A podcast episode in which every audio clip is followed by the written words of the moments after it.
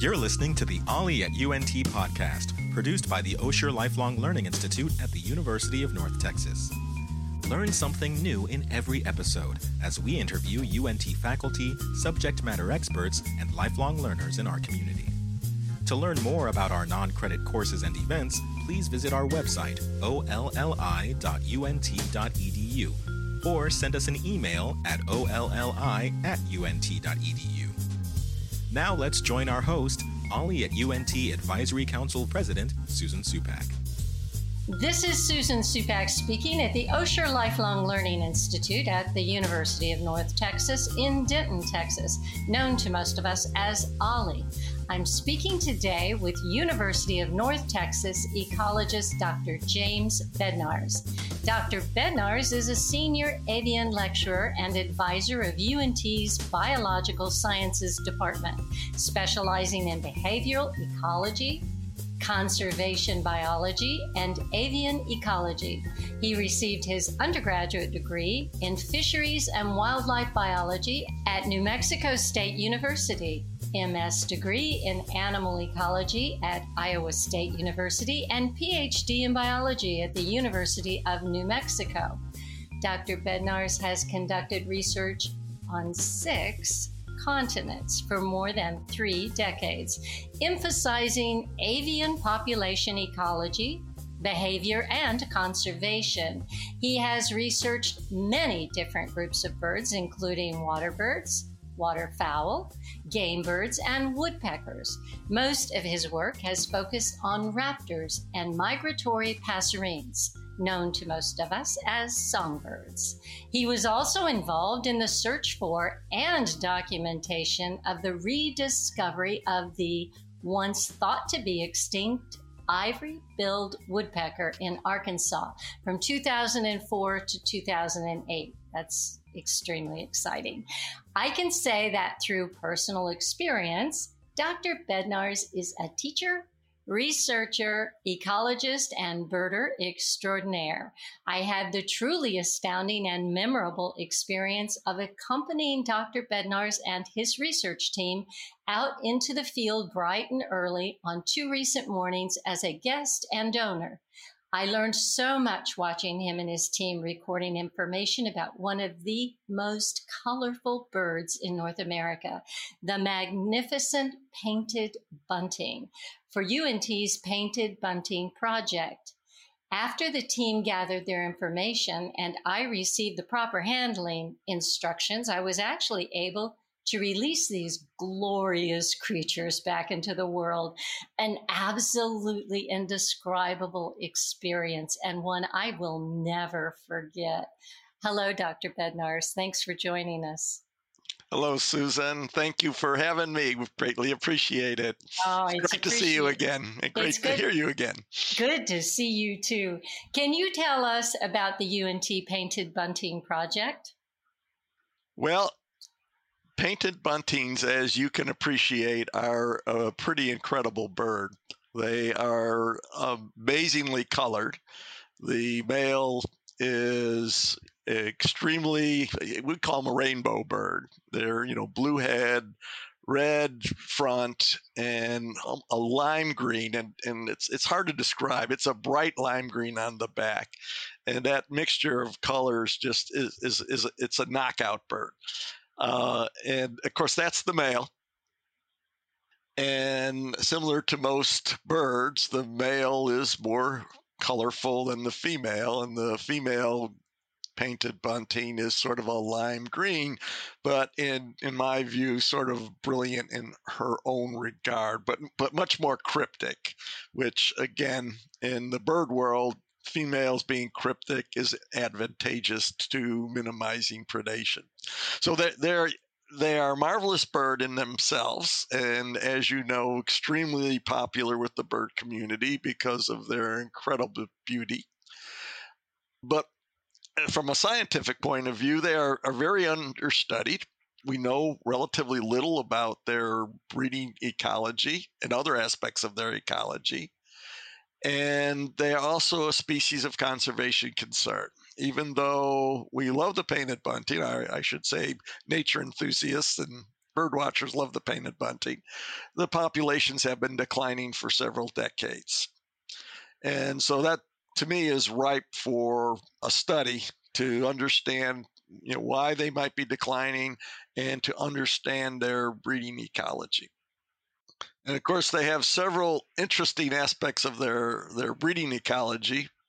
Number one, we're we because of their the limited knowledge on the species there's two populations. There's a western population and the eastern population.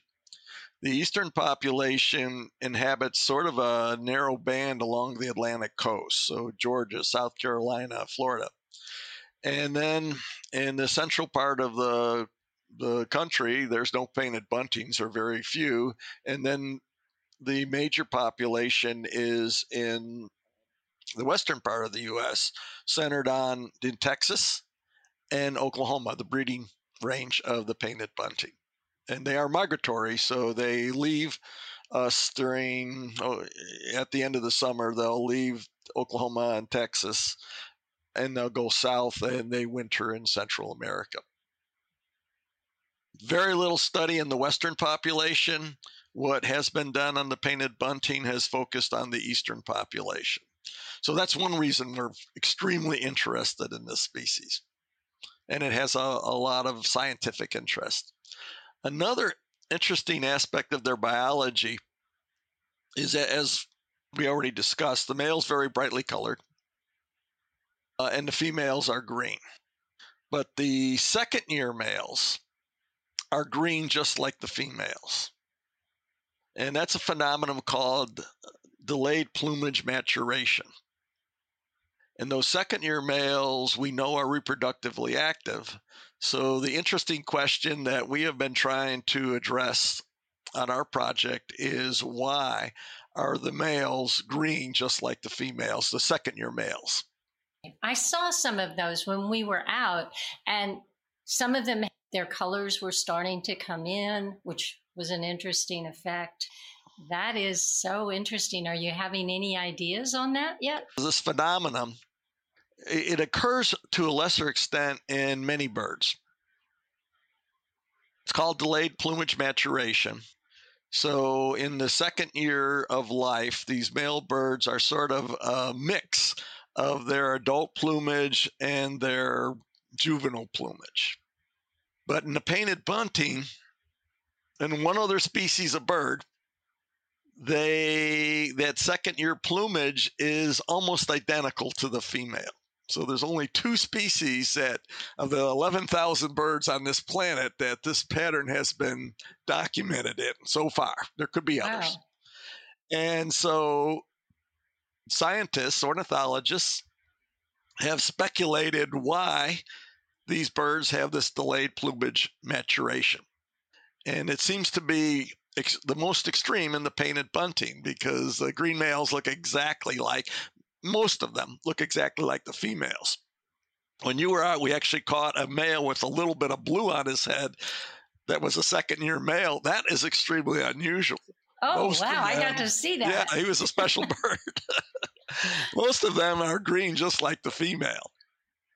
And if you just look at the plumage, you can't tell the difference between those second year males and the females. But they have a, a structure in their cloaca called the cloacal protuberance that stores sperm.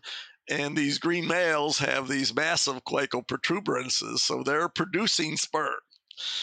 And so that tells us that they're reproductively active. Evolution, if evolution, natural selection would indicate that a that a bird or any organism should not be producing sperm if he is go- not going to use that sperm. So that tells us that he may be reproductively active. So we are addressing hypotheses that might explain this delayed plumage maturation. Like I said, this has been argued in the scientific literature for 50 years or more, and nobody has the data. So again, this is an opportunity for us to try to to get at the answer to the scientific mystery. Now, the two key hypotheses there's there's several actually. There's about six or seven hypotheses of why painted buntings and other birds exhibit delayed plumage by maturation include what we call the female mimicry hypothesis. And that is a hypothesis that these young males, again, they're reproductively active, look like females to give them some advantage early in life. And the the most popular version of this hypothesis is called the lower signal status signaling hypothesis. And the argument is that these young green males are basically signaling to the adult colorful males, the rainbow males, that I'm pretty wimpy. Ah. you know, you shouldn't beat me up, okay, because I'm no threat to you because I have a lower status. And that allows them to survive and not be attacked by the territorial adult rainbow males. Because painted buntings, okay, as pretty as they look, they're sort of a violent bird. The are males they? hate each other because they are defending territories and they they literally will attack each other and throw each other on the ground and you'll even see feathers flying sometimes until the dominant bird convinces the subordinate birds that okay i better bug out they got an ego problem with all that beautiful coloring. I uh, think. Uh, well, yeah, they do have an ego problem. arguing who's the prettiest bird. That's right. I, I mean, That's ultimately, right. you know, they're trying to attract females to to be successful in reproduction. But the lower signal statusing hypothesis argues well these green males can sort of avoid being roughed up by these colorful adult males by saying hey i'm a i'm a wimpy little young guy you know you know let me let me by yeah. uh, so that's sort of the main hypothesis that is most popular in the scientific literature the alternative hypothesis that i find very intriguing as do many scientists is called the female mimicry hypothesis. And basically, one version of that is these males are green, they mimic the females, they may fool the territorial colorful male in believing they're a female. Therefore, he interested in reproduction and copulating with as many females as he can would allow that green male that he thinks is a female into his territory. And then when he's not looking, he turns around and finds the, the, the resident female, the male's female, and turns around and says, Hey, I'm really a male. Okay. And then copulates and fertilizes, uh, sneak copulates and, with her. And that would enable that green male to fertilize one or more of the eggs of the clutch she lays, unbeknownst to the colorful territorial male. To the big daddy. So, are all two year males green like that? Yes, they are. Okay. Except with the, the exception that you saw when you joined us out in the female, uh, one or two of them, and I'm, we're talking on the order of 10%, will have a couple blue blotches on their head but otherwise they're mostly green. But 95% of them, 90 to 95% of them are green. Some of them are are identical to the females, and we could not tell the gender unless they have that swollen cloacal protuberance, which only would occur in males and not females. I wonder, and it probably a difficult question to answer, but I wonder are the babies any different if they've been fertilized by a full colored male versus one of these we can't males? tell.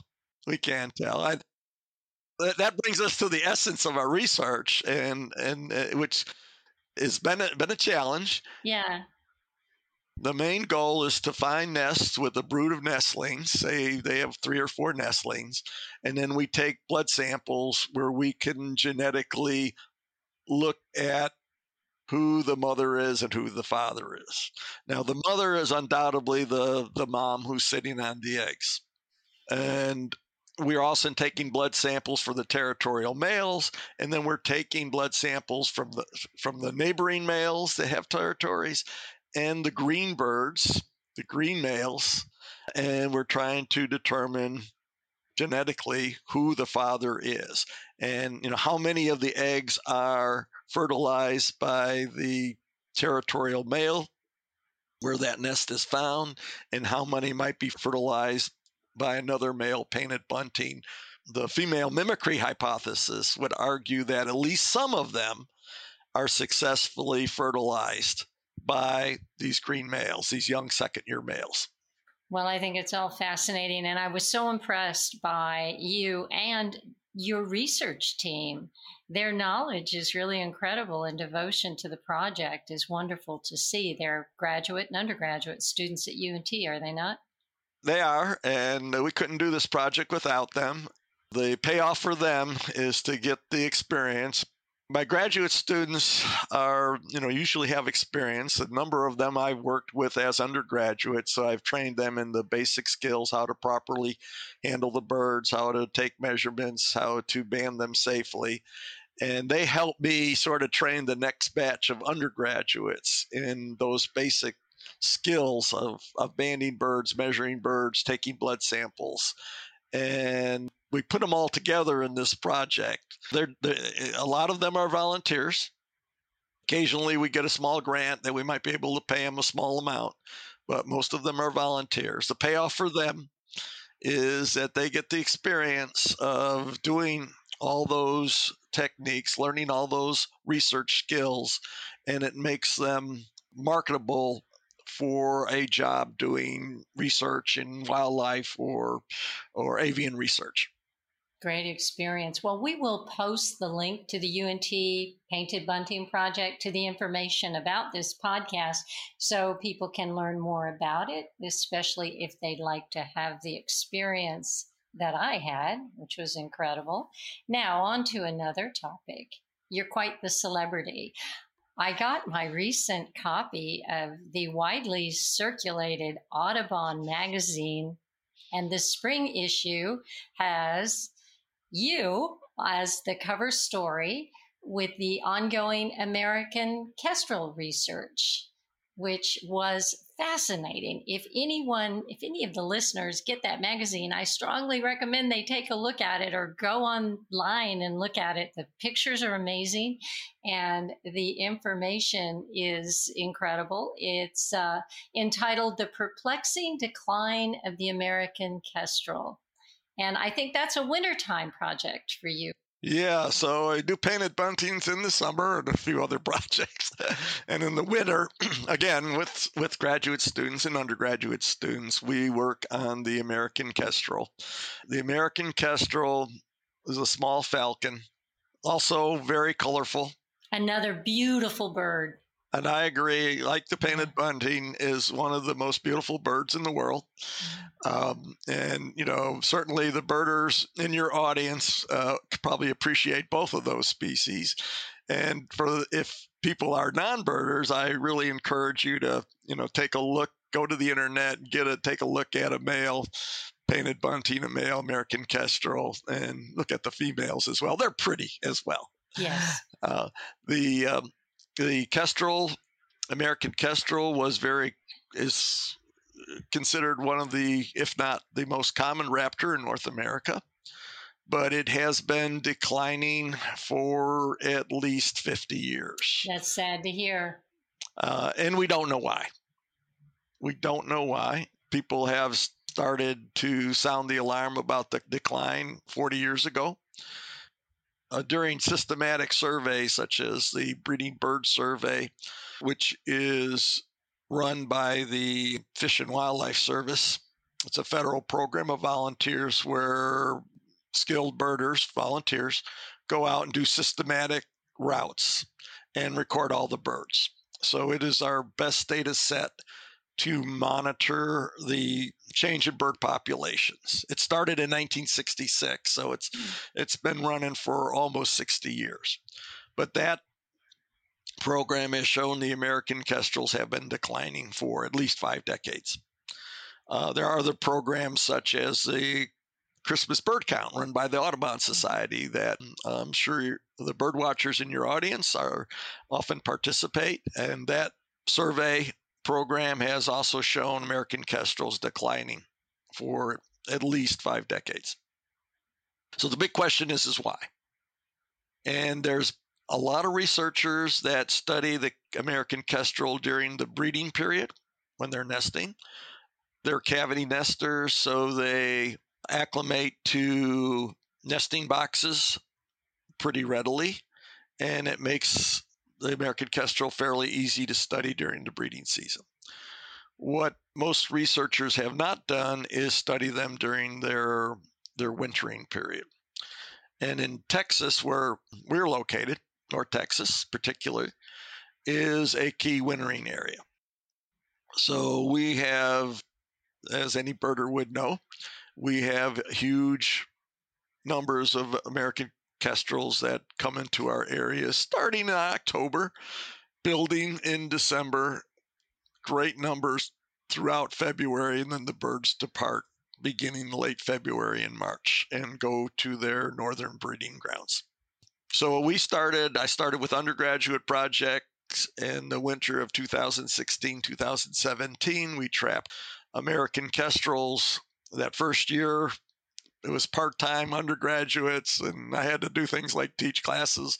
So we trapped the 19 kestrels that first winter and put color bands on them with unique codes. So if we could spot them again using field scopes and binoculars, we could see the code on the bird and know that the bird returned.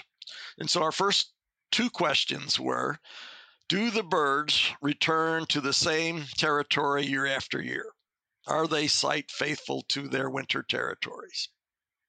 and if they were i wanted to if they if they reliably return to some degree to their wintering territories we could track them year after year and estimate their survival so that would be the first look at uh, how they're doing in the winter time which there was very little data available on the american kestrel and so those 19 birds in the winter of 2016 and 2017 12 of them came back the following year, which is amazing site fidelity. So that began to answer part of our first question. Yes, they're very sightful. So so we didn't know where these birds go in their breeding season, but all we knew is that come November the next year, they showed up usually within 400 meters of where we trapped them. We would see the band combination of the bird we trapped at that location. So they're very site faithful. So which which when you think about it, the, that bird had to migrate somewhere up north, find a nesting area, a mate, hopefully produce young, and then in the fall fly back down to North Texas and come to the exact same spot that it wintered the year before. And then come spring, it go up north. And Kestrels are also known to show site fidelity on their breeding grounds to a degree. So once the birds breed, apparently once or twice, they will continue to go back and forth from their traditional breeding area to their traditional wintering area. Okay, so once we answer that question, then we just kept tracking birds every winter.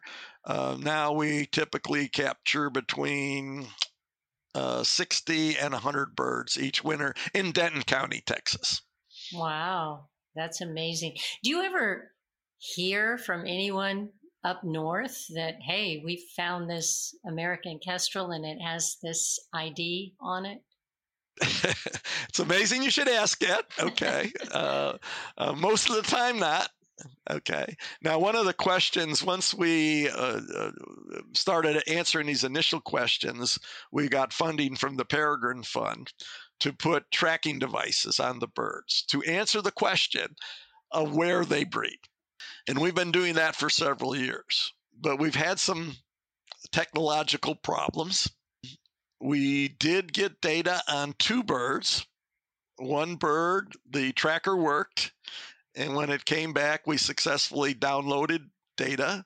It was a male and it bred in northern Nebraska. So it was like 1,400 kilometers north of its wintering area. The trackers, when they work, give exceptionally precise data. The location data that we download is within 10 meters accuracy. Wow. So we knew exactly where it bred. We got a second successful download on a female kestrel, and that bred in northern Kansas. Okay, then we put a bunch more trackers out that did not successfully download. So that was very frustrating. I bet. But to answer the question that started my my discussion here is just this summer in May, I got an email from a researcher in northern Kansas, Scott Kimball, and he showed us a picture and he found out that we were putting bands and trackers on American Kestrels, and he had a picture of one of our Kestrels with the band and the tracker on. And he was doing a study on the breeding biology in northern oh, Kansas. Oh, that's great. So we got really excited. Yeah, I bet. I bet you did. we got really excited. And now it just so happens you mentioned that uh, the article in Audubon magazine had some amazing photographs and was featured on the cover. This bird was the cover bird on Audubon magazine that we caught in December of 22. And Scott found it in May of 23 breeding in uh, Baldwin City, Kansas. Oh, that's wild. Okay, so he's a kestrel researcher, and yeah. we immediately communicated, and uh, he found the nest. It was in a sort of a crack in the Kansas Department of Transportation. They have sort of a gravel shed facility, and there is a crack in the side of the wall, and that's where the bird nested. And we decided since we've had so much trouble with the technology, is that we we went up to Kansas. My graduate student Mandy Coletta and I just dropped everything and we took a road trip to Kansas, about 450 miles north of uh, Denton, Texas, and met Scott. And we have a mechanical owl, and we used the mechanical owl to try to trap the Kestrel. His, his code is E78. We tried to track E78. E78 again is the cover boy for the Audubon mag- magazine. And because he was nesting and had young, my fellow researcher Scott Kimball documented that with the mechanical great horned owl, which is a predator of young, the kestrels will vigorously defend against great horned owls and we surround it by mist nets, same nets we use to catch the painted buntings. They're a little bit heavier duty than those because kestrel's a heavier duty bird. We sound round it by nets, and with this mechanical owl, he turns his head and he sort of uh, shakes his wings, and that gets the kestrel all agitated. So we tried that. We got up at oh dark thirty as we tend to do with bird work. As you do, I, I, can I can testify to that. And we set up our owl, set it up all at night. And uh, the thing is, because of this Department of Transportation shed, and, and you know, Scott facilitated access. He contacted up, and they were very cooperative. They they gave us a key to the facility. Nice. Said, "Come in and you know do what you have to do to trap this bird." So so shout out to Kansas Department of Transportation uh, to to really cooperate uh, with this research. Uh, but they had some concrete near the shed where the nest was, and so I couldn't get the nets really close. So we had a, we were about 50 meters away, and the kestrel showed some interest to chase the owl away, but they didn't come close enough to get caught. So we we were frustrated. We couldn't catch our tracker bird. But I had an idea. Uh, this researcher in Kansas, Scott Kimball, and I got along really well. I trusted him, so I mechanical owl and the nets were worth over a thousand dollars. So, so I said, "Why don't you borrow this?" Okay, and he had an idea that he could drill holes in the concrete so we could set up our net really close to the nest. So we came up with a plan and it took him a few days to implement them about a week or so he drilled the holes he put the nets right next to the nest and he caught the male kestrel and the female kestrel yeah good for him okay we got our tracker Good. And we got data on the spring migration route, which was really fascinating. So, in doing so, yeah. okay, we are starting to answer questions about what happens during these kestrel migration routes, which we think is the area that could be a problem for the kestrels causing the population decline. So we're really excited to get those data. To answer your question, this was a really special circumstances where the, the network of bird researchers, raptor researchers worked together and we collaborated and we got some really fascinating information on, on this bird and, and its migratory route. Along those lines, as an amateur birder, I loved hearing you talk about how the bird counts help researchers like you in determining what they should be looking at in the some of the questions that need to be answered, like the Christmas bird counts and the other bird counts, the bird sits, those things that go on. It's good to know that those numbers really make a difference. Oh, oh, they certainly do.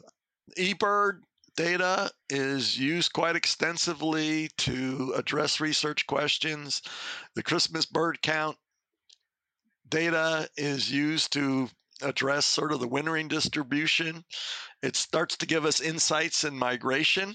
Now, now we have to do the tracking and the the more intensive research to work out some of the details the breeding bird survey, uh, which is still run by volunteers, very skilled volunteers. You, you have to go through some evaluation, but that still that work is done primarily by very experienced birders.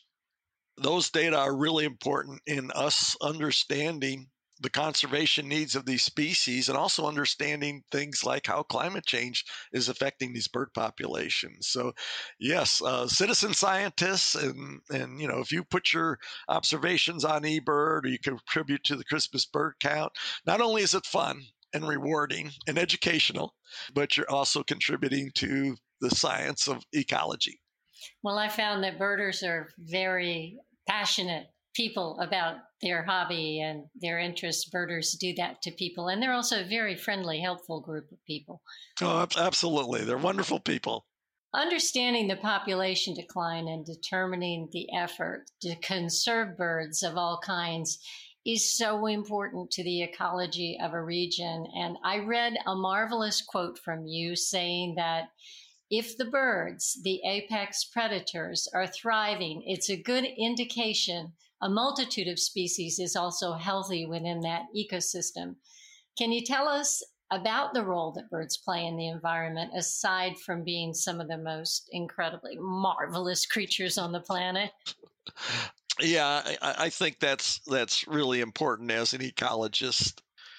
As we know, humans have impact on the environment, and birds, as the quote you mentioned, tend to be top level predators. They they eat other animals that eat other animals that eat mm. vegetation, you know, that are based on the nutrients. So it, it's it's the whole ecosystem operating, and the birds are at the very top of that ecosystem. And I would argue that any top level predator, such as eagles and, and falcons, are good indicators of functional ecosystem. The nutrients in the ecosystem are cycling the way they should, supporting good vegetation, plant growth, that's supporting the consumers, the animals that eat the plants, herbivores, insects, that are supporting the next higher trophic level of animals that eat the herbivores, primary consumers. And then you have secondary consumers, snakes eating frogs, for example. And then the birds are eating are the top level. And the, the, the other organisms that tend to be apex predators are large carnivores. But large carnivores are very hard to study. And unfortunately, man doesn't get along with large carnivores and we tend to wipe them out because they can they have economic impacts they eat our livestock so birds are still around birds in are present and i think studying birds if if we have those apex level predators, birds, eagles, hawks, falcons, uh, even songbirds, which are eating predatory insects. They're fairly high in that as far as uh, apex predators, even the painted bunting. that indicates that the ecosystem is thriving and functioning and cycling properly. So I feel birds are good indicators of the health of our ecosystem. And when bird populations crash, such as concerns about the American kestrel, that indicates a problem. And us as scientists, you know, you know, need to dig into that problem and seeing what problems it's occurring for people. You know, birds provide incredible ecosystem services and those are processes of the ecosystem that benefit humans that allow us to have a, a highly livable environment. For example, birds eat one of the key ecosystem services that they provide is control of insects.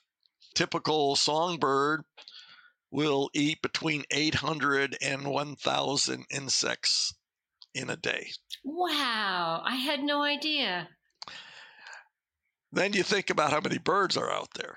Wow. I mean, everywhere you look, you find birds. I mean, even in the city, uh, you'll find pigeons and starlings and grackles. And all those birds are eating insects. Most of them are eating insects to some degree or another. And then you think about how many birds are on this planet. We can just make a, an educated guesstimate. The guesstimate is between 40 and 400 billion birds on this planet. So, one researcher, Martin Nyffeler, tried to put all the numbers together and he calculated that birds eat 500 million metric tons of insects per year. That I can't even get my head around that number. That is very hard to wrap your head around. But if we did not have birds, okay, and other wildlife, okay, we would be, you know, buried in insects. So pest control, if you will, insect control is a very important ecosystem service by birds. So if bird populations are adversely impacted by whatever that we humans do, it could come back to bite us big time.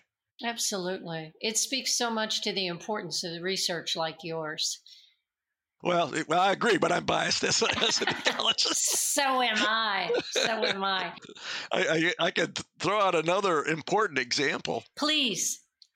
Uh, vultures. Of course, the key ecosystem service provided by vultures is they're scavengers. They eat dead stuff, and that's going to rot and carry diseases. Unfortunately, in the 1990s in India, the livestock industry there started using a anti-inflammatory drug in their livestock, their cattle, called diclofenac, and a lot of the livestock died, and the vultures started consuming these uh, diclofenac contaminated carcasses. And it turns out that chemical is extremely toxic to the kidneys function of vultures and the vulture population in India crashed by 99% in a matter of a few years.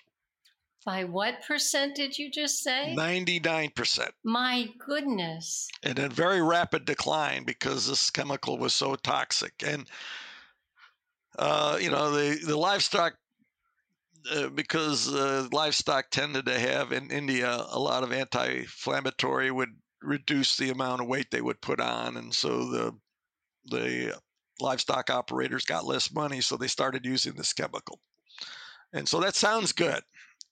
And of course, they didn't know that it was killing the vultures until biologists like myself, ornithologists, you know, said, "Oh my gosh, the vulture population is crashing," and then scientists started digging into why. They put their finger on this chemical. The consequences are that the feral dog population exploded in India and uh, rabies exploded. Research has estimated that 50,000 people died of rabies infections. Oh my goodness. Now, that's only part of the impact, but there are all sorts of other diseases that exploded, and there's treatment for rabies. So that doesn't count all the people that were infected with rabies and then had to undergo treat, treatment that cost a, a ton of money when you consider the population of India, over a billion people.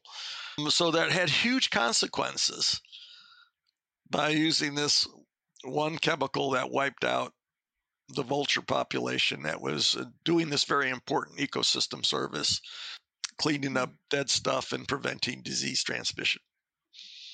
It's so important to understand what we're doing. It yeah. has such amazing consequences, like you said. I, it just incredible uh, the difference it can make. It makes me think about the fact that songbirds and other birds migrate at night. And there is this Lights Out project that is designed to protect birds from running into buildings and killing themselves while they're flying at night. And I happened to read an article about you and Denton's city council's decision to replace the streetlights with LEDs.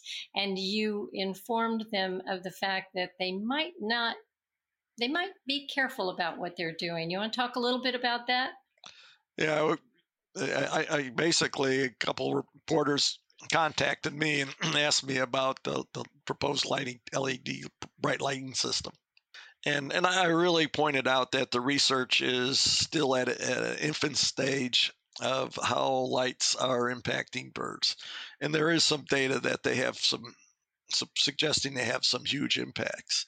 Now, the data, and I, I guess all I wanted to convey is that we should be careful and we need more information and maybe you know maybe we should do do a little bit more research before we open you know widely change all the lighting systems at Denton. Uh, I the the data that's out there suspect lights with buildings are the main concern. As you pointed out, migratory birds primarily migrate at night, but they often migrate at um, know, higher altitudes, uh, three, 4,000 feet.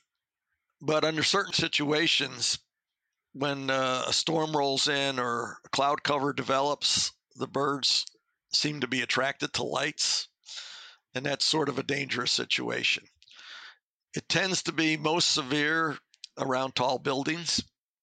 So, uh, hence, lights out program the idea is if if we get our especially buildings to turn out their lights that the birds will not be attracted to them and run into the buildings. Certainly there's a lights out program in fort worth there's lights out program in dallas and it's a volunteer program. I'm not actively involved. Certainly i encourage that program to go forward and, and it's encouraging building managers to basically turn out their lights. It can only help. Bird collisions with buildings is probably the biggest mortality factor for our wild birds. It's estimated that in the U.S., uh, collisions with buildings at night uh, account for a billion bird mortalities each year. Oh, that makes my heart hurt. That's so uh, sad. It, it is sad. Uh, if that continues, we, we know our bird populations if we look at the data from the 60s, have declined significantly. Collectively, our, our, our human development is having an adverse impact. I think it's really important that we try to maintain our bird populations for all the ecosystem services that they provide us, you know, like insect control. Yeah, it's not just for that particular species. It's not just because the American kestrel is a gorgeous bird and we want to preserve it. It's for so many other reasons that affect us in so many ways we can't even imagine it, like yeah, the vultures. Mm-hmm. The the yeah. ecological functioning that provides our our well-being, human well-being, I think is vitally important. Yeah, and we got to get a handle on it now, right now. I I just think what you do is so important because if we go on and on until we see the results, it may be too late. It could be too late, or it yeah. could be very costly, or cause yeah. a lot of human distress and harm and even mortality right. Uh, right. Uh, if we don't try to figure out these problems early and address them. And, you know, again, with the lights out, program. I, you know, uh, I mean, I try to turn my lights out. well, there's other reasons too, and also, you know, it saves money. Gases, which, which is making it hotter. well, I cannot let you go without talking to you about your experience in the search for and the documentation of the ivory-billed woodpecker in Arkansas. That must have been an extraordinary experience. Well, yeah, it was. I, I, guess I was in right place, right time. Uh, that, uh, some of your listeners might know the ivory-billed woodpecker is it's an iconic woodpecker. It has been cherished, uh, loved to death in a way by uh, Native Americans and birders because it, it's a huge woodpecker. It is thought to have gone extinct in 1944. And there was a sighting there, there's there are periodically reported sightings all over the southeastern U.S. But one sighting in Arkansas happened in 2004, and um, I was contacted about participating in a secret search for the ivory-billed woodpecker uh, that lasted between March 2084 till May 2080, 2005. Secret because they didn't want people flooding the area, right?